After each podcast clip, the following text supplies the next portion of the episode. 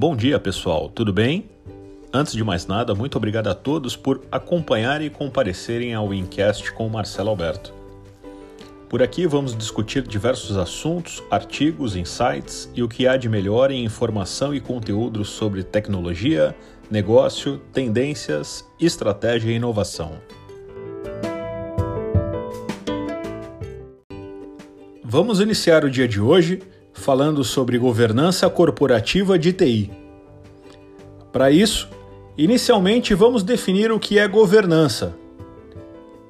Governança deriva do termo governo e pode ter várias interpretações. Segundo o Banco Mundial, governança é a maneira pela qual o poder é exercido na administração dos recursos sociais e econômicos de um país visando o desenvolvimento. E trata também da capacidade do governo de planejar, formular e programar políticas e cumprir funções. Dessa forma, costumo dizer que governança é a arte de fazer gestão da gestão.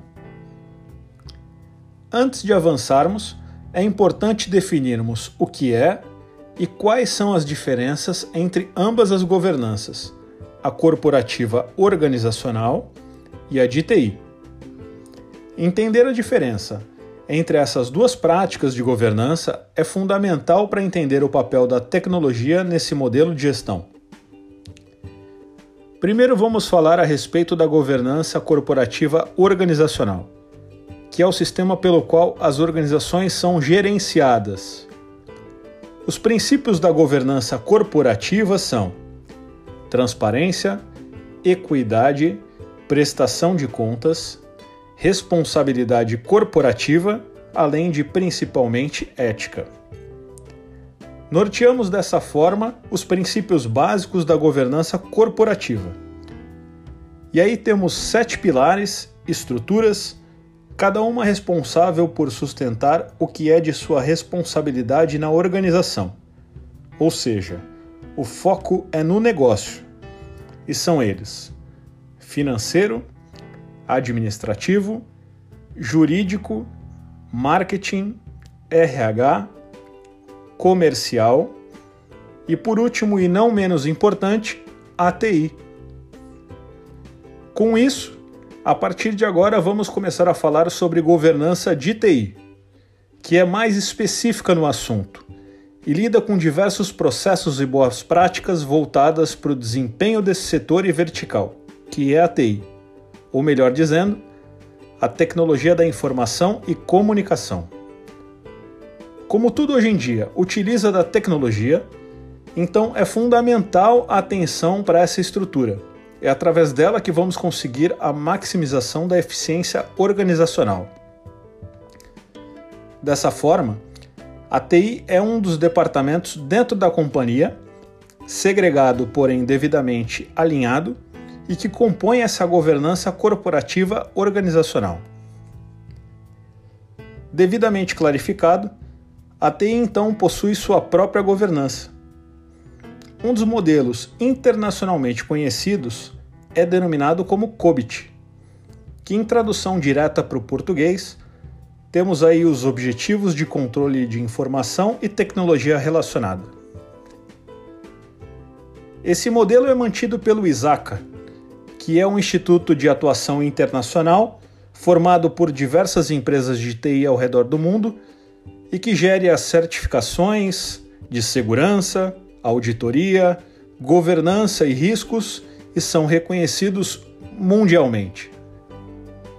Os maiores benefícios do COBIT são alcançar os objetivos estratégicos, atingir a excelência, apoiar decisões de negócio, manter um nível de risco aceitável e manter o cumprimento de leis, regulamentos, acordos contratuais e políticas. Então, eis a pergunta: Quais são os principais pilares e conjunto de boas práticas da governança da tecnologia da informação? O primeiro pilar trata da gestão de serviços.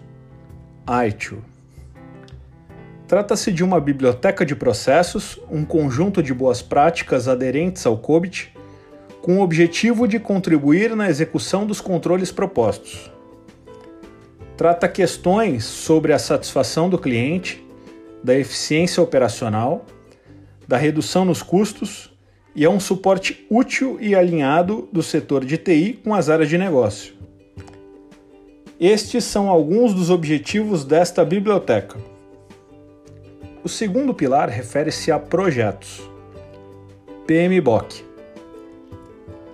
Na área de projetos, o PMBOK é um conjunto de disciplinas e ferramentas que formam um referencial completo para a gestão de projetos e está aderente ao COBIT, o gerenciamento de projetos a partir do PMBOK tornou-se um divisor de águas no mundo da gestão de projetos e hoje é o conceito mais difundido no universo dos projetos. O terceiro pilar trata a respeito do nível de qualidade de desenvolvimento, CMMI. O CMMI é a ferramenta criada para aprimorar e garantir a qualidade do que é desenvolvido nas fábricas de software. O objetivo com essa proposta é elevar o nível de maturidade no desenvolvimento, reduzir falhas não identificadas em testes e retrabalhos, diminuir riscos gerais, melhorar a produtividade e assertividade da produção e atender requisitos legais do contratante sobre a maturidade no desenvolvimento, o que chamo particularmente de dress code da qualidade. O quarto pilar refere-se a processos. O Business Process Management é um conceito antigo, porém continua a ser extremamente atual. Talvez mais do que nunca pela sua visão holística e pela importância que a tecnologia tem como facilitadora na criação de valor também é aderente ao COBIT e possui uma abordagem disciplinar para identificar, desenhar, executar, documentar, medir, monitorar, controlar e melhorar todos os processos de negócio para alcançar os resultados mais consistentes e alinhados com os objetivos estratégicos da organização. O quinto pilar trata da segurança da informação Família ISO 27000. A gestão da segurança da informação tem sido um dos pilares mais populares e merecedores de atenção nos últimos anos. Em um cenário onde incertezas, crimes e fraudes tornam-se mais populares diariamente, a segurança da informação ganha espaço e importância nas empresas. E dentro deste quinto pilar, que trata da gestão da segurança da informação, temos ainda um pilar complementar, que é a respeito do gerenciamento de riscos. Basicamente, ele trata da capacidade para identificar, classificar e tomar ações sobre os eventos, proporcionando um nível de segurança da informação mais coerente com a realidade da instituição. Até aqui passamos pelos pilares da governança corporativa de TI.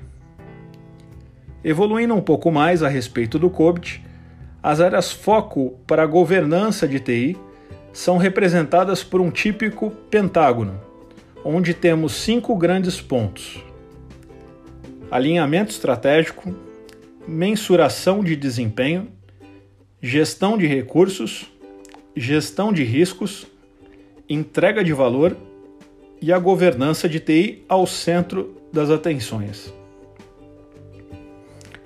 eu escrevi um artigo que está publicado no LinkedIn e trata a respeito dos 17 mandamentos da gestão estratégica de TI.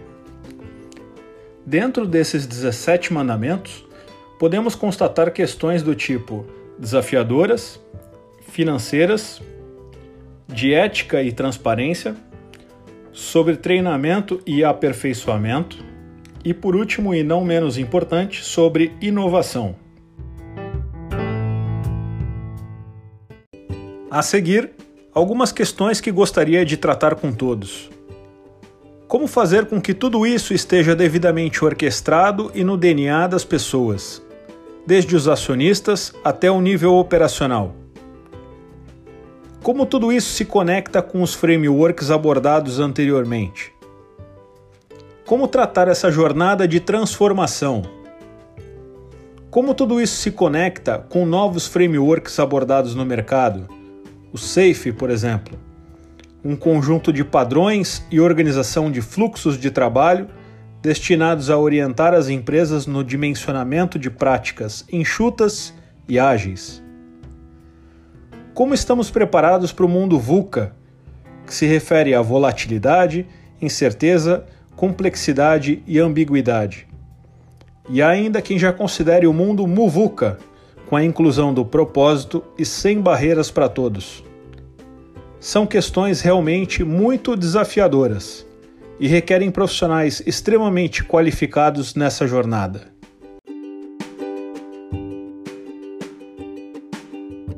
Eu gostaria muito de te ouvir.